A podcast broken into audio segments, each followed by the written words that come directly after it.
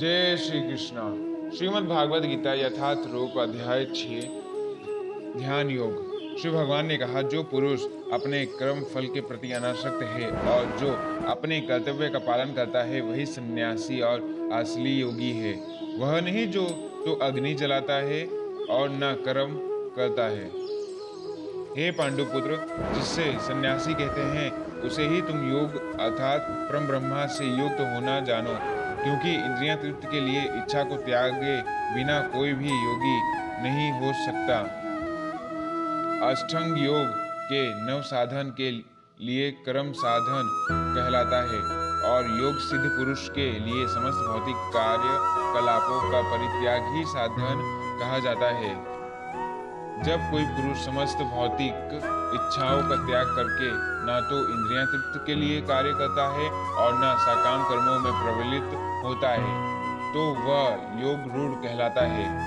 मनुष्य को चाहिए कि अपने मन की सहायता से अपना उद्धार करे और अपने को नीचे न गिरने दे। यह मन बुद्ध जीव का मित्र भी है और शत्रु भी। जिसने मन को जीत लिया है उसके लिए मन सर्वश्रेष्ठ मित्र है। किंतु जो ऐसा नहीं कर पाया है, उसके लिए मन सबसे बड़ा शत्रु बना रहेगा। जिससे मन को जीत लिया है, उससे, उसने पहले ही परमात्मा को प्राप्त कर लिया है, क्योंकि उसने शांति प्राप्त कर ली है। ऐसे पुरुष के लिए सुख, दुख, सर्दी, गर्मी एवं मान सम्मान एक सा है। वह व्यक्ति आत्म साक्षात्कार को प्राप्त तथा योगी कहलाता है, जो अपने अर्जित ज्ञान तथा अनुभूति से पूर्णतः संतुष्ट रहता है। ऐसे व्यक्ति आध्यात्मिक को प्राप्त तथा जितेंद्रिय कहलाते हैं। वह सभी वस्तुओं को चाहे वह कंकड़ हो, पत्थर हो या कि सोना, एक समान देखते हैं। जब मनुष्य निष्पाट हितेशियो प्रियो मित्रों तटियो मध्यस्थियों ईर्षालुओं शत्रुओं तथा मित्रों, पुण्यात्माओं एवं पापियों को समान भाव से देखता है तो वह और भी उत्तरित माना जाता है। योगी को चाहिए कि वह सदैव अपने शरीर मन तथा आत्मा को परमेश्वर में लगाएँ, एकांत स्थान में रहें और बड़े बड़ी सावधानी के साथ अपने मन को वश में करें। उसे समस्त आकांक्षाओं तथा संग्रह भाव की इच्छाओं से मुक्त होना चाहिए। योग अभ्यास के लिए योगी एकांत स्थान में जाकर भूमि पर कुश बिछा दे और फिर उसे मृगछाला से ढके तथा ऊपर से मुलायम वस्त्र बिछा दे। आसन ना तो बहुत ऊँचा हो, ना बहुत नीचे।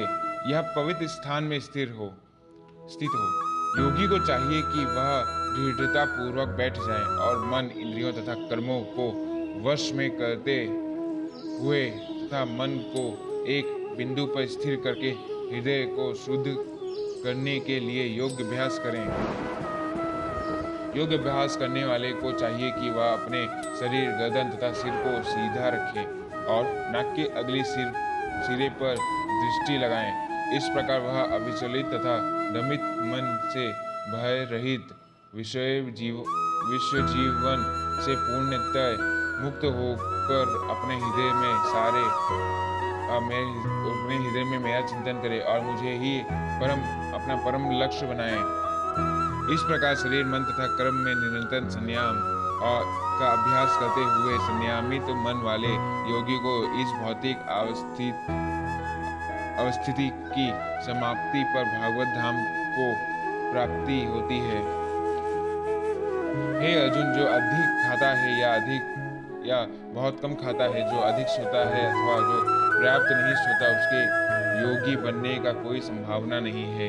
जो खाने, सोने, अमोद, प्रमोद तथा काम करने की आदतों में नियमित रहता है, वह योग अभ्यास द्वारा समस्त भौतिक कलेशों को नष्ट कर देता है।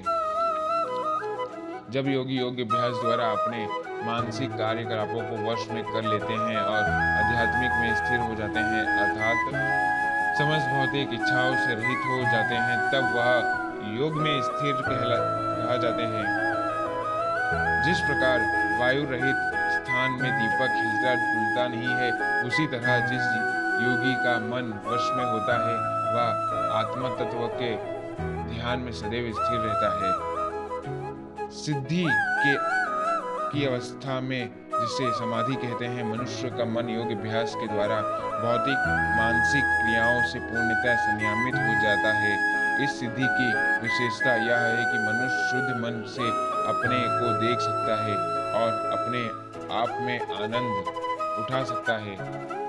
उस आनंदमय स्थिति में वह दिव्य इंद्रियों द्वारा असीम दिव्य सुख में स्थिर रहता है। इस प्रकार स्थापित मनुष्य कभी सत्य से विपथ नहीं होता और इस सुख की प्राप्ति हो जाने पर वह इसमें बड़ा कोई इन सब इससे बड़ा कोई दूसरा लाभ नहीं मानता। ऐसे स्थिति को पाकर मनुष्य बड़ी से बड़ी कठिनाइयों में भी विचलित नहीं होता। यह निस्संदेह भौतिक संसर्ग से उत्पन्न होने वाले समस्त दुखों से वास्तविक मुक्ति है। मनुष्य को चाहिए कि संकल्प तथा श्रद्धा के साथ योग अभ्यास में लगे और पद से विचलित न हो। उसे चाहिए कि मनोधर्म से उत्पन्न समस्त इच्छाओं को निरपा रूप से त्याग दे और इसे मन के द्वारा सभी और से इंद्रियों को वश में करें। धीरे धीरे क्रम पुण्य विश्वास पूर्वक बुद्धि के द्वारा समाधि में स्थिर होना चाहिए और इस प्रकार मन को आत्मा में ही स्थिर करना चाहिए। अतः अन्य कुछ भी नहीं सोचना चाहिए।